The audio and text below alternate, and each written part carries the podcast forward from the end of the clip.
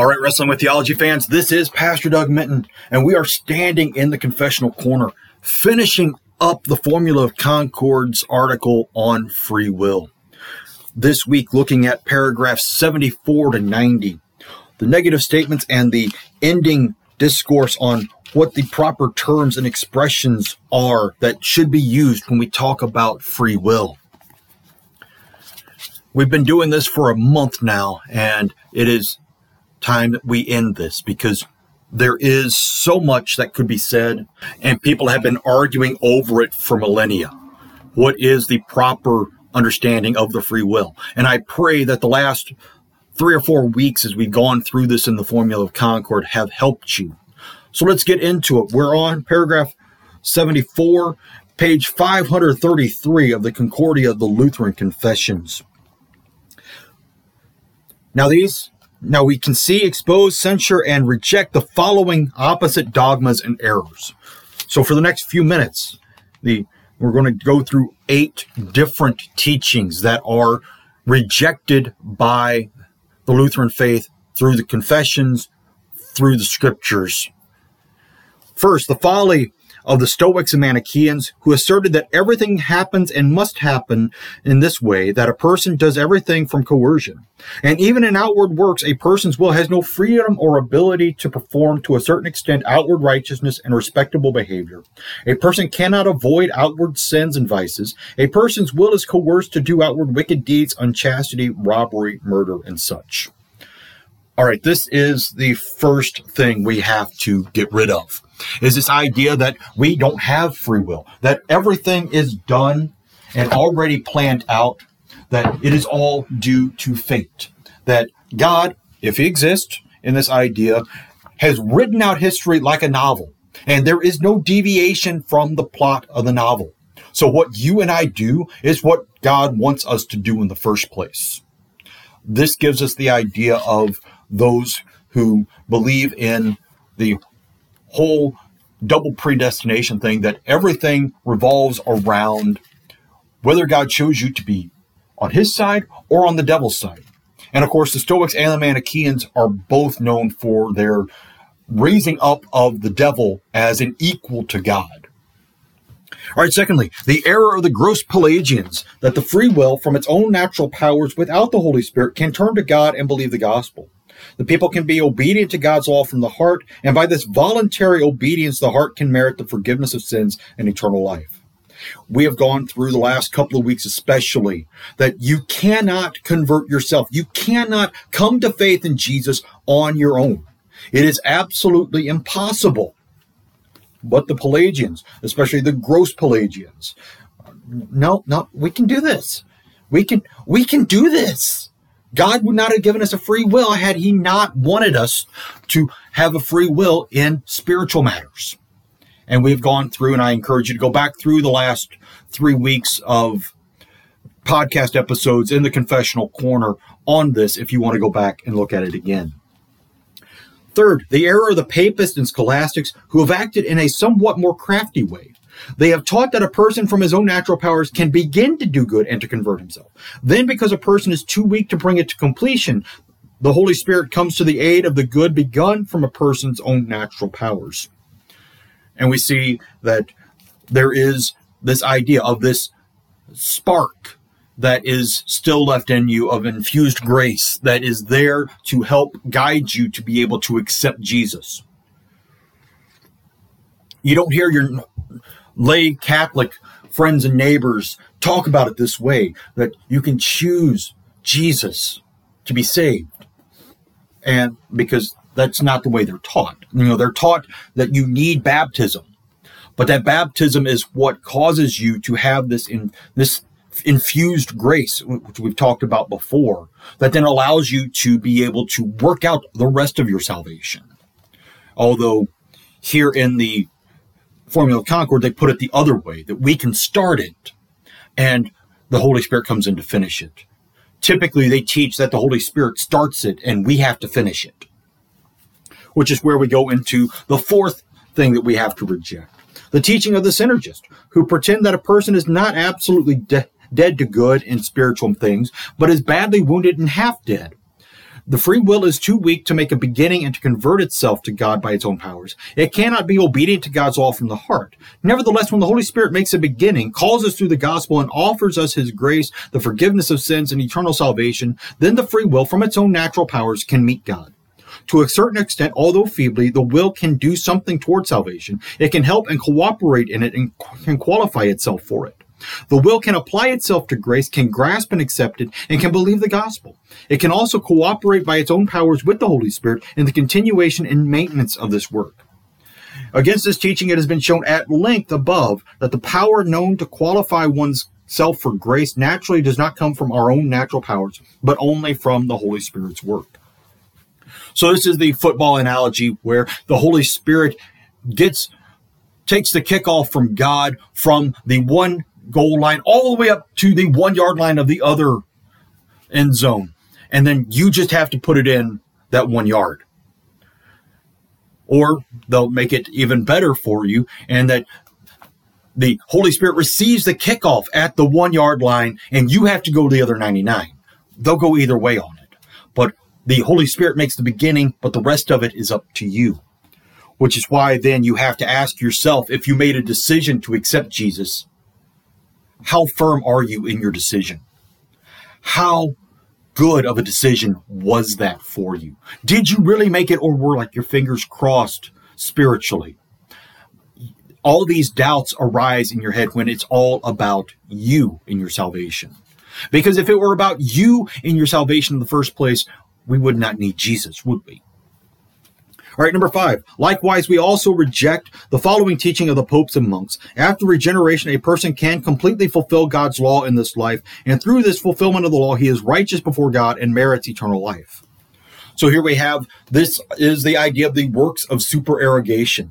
These are the works of the saints, this merit bank that the Pope has of, to be able to forgive your sins, to forgive time in purgatory because of the work of the saints that have done more than what they needed to do to have their own salvation so they can give it to you.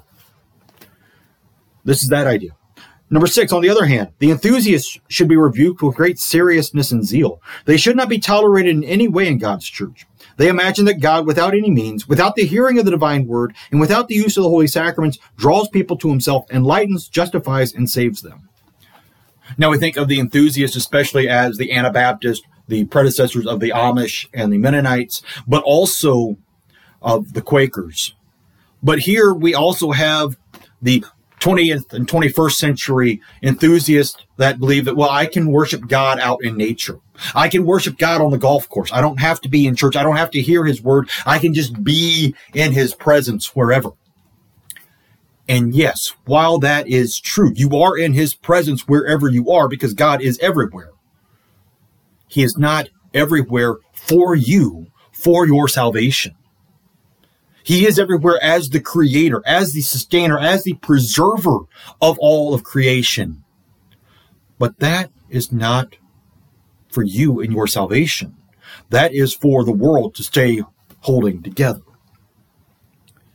Uh, number seven, we also rebuke those who imagine that in conversion and regeneration, God creates a new heart and new person in such a way that the substance and essence of the old Adam, and the, especially the rational soul, are completely destroyed, and a new essence of the soul is created out of nothing. St. Augustine clearly rebukes this error in his comments on Psalm 25, where he quotes the passage from Paul in Ephesians 4:22, "Put off your old self." Augustine explains this in the following words Lest anyone might think that the substance or essence of a person is to be laid aside, he himself explains what it is to lay aside the old man and to put on the new. When he says in the following words, Putting away lying, speak the truth. Behold, that is to put off the old man and to put on the new. So, this idea that baptism or conversion creates a completely new person, that you are no longer the sinner you used to be. Yeah. How does that work for you? I mean, I'm still the same sinner I was before I was baptized 35 years ago.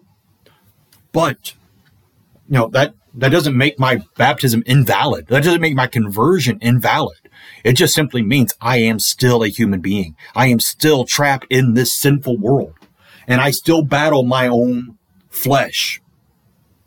And that is exactly what we come together when we come together to confess our sins at the beginning of the divine service, that we are by nature sinful and unclean. We have sinned against God in thought, word, and deed. This is all after the fact. For those in the three year lectionary, we've gone through Romans 7 earlier this month. We've seen Paul as an apostle talking about his own struggle against sin in his own life. What makes you any better than Paul? Nothing. You and I have the same advantages as Paul. We are both baptized into Christ Jesus' death and resurrection. All right, finally, number eight. Likewise, the following expressions should not be used without being explained. The human will before, in, and after conversion resist the Holy Spirit, and the Holy Spirit is given to those who resist him. This is that idea that has been taken from Luther's writings and from the writings of the Lutheran reformers that, yes, by nature, still as Christians, still as temples of the Holy Spirit, resist and fight against the Holy Spirit. Yes, we do. But that is not a salvation thing. That is a reality thing. That is our life. Salvation is, yes, definitely in the Holy Spirit and His indwelling in us. But we are not taken out of salvation because we fight against the Holy Spirit. Otherwise, there is no Christian church on earth. There are no Christians on earth because every single one of us fights against the Spirit. Again, we go back to Romans chapter 7, as we've seen earlier this month in the lectionary. Or we pick up in paragraph 83. The preceding explanation makes this matter clear. Where A, no change at all in the intellect, will, and heart happens through the Holy Spirit to what is good, and B, a person does not at all believe the promise and is not made fit by God for grace, but entirely resists the word, there no conversion takes place or can exist. For conversion is the kind of change through the Holy Spirit's work in a person's intellect, will, and heart that by the Holy Spirit's work a person can receive the offered grace. Indeed, all those who stubbornly and persistently resist the Holy Spirit's works and movements which take place through the Word do not receive but grieve and lose the Holy Spirit. Here it sounds like I'm contradicting what I just said, but the words you have to look at there are stubbornly and persistently those who go out of their way to go against the Holy Spirit and his works. And we've seen this in Pride Month every year, and it seems to get worse and worse every year, especially when we get to churches who are talking about how we need to embrace this culture, how we need to embrace this sin as being acceptable. Because, well, otherwise you are resisting the Holy Spirit. The Holy Spirit is moving through these people. The Holy Spirit, yes, moves through sinners, but moves through repentant sinners, not stubborn, not persistent sinners, not outspoken against everything that is good and right in the Word of God, but those who willingly submit themselves, or at least give the attempt to submit themselves to the Holy Spirit, even with the fightings internally.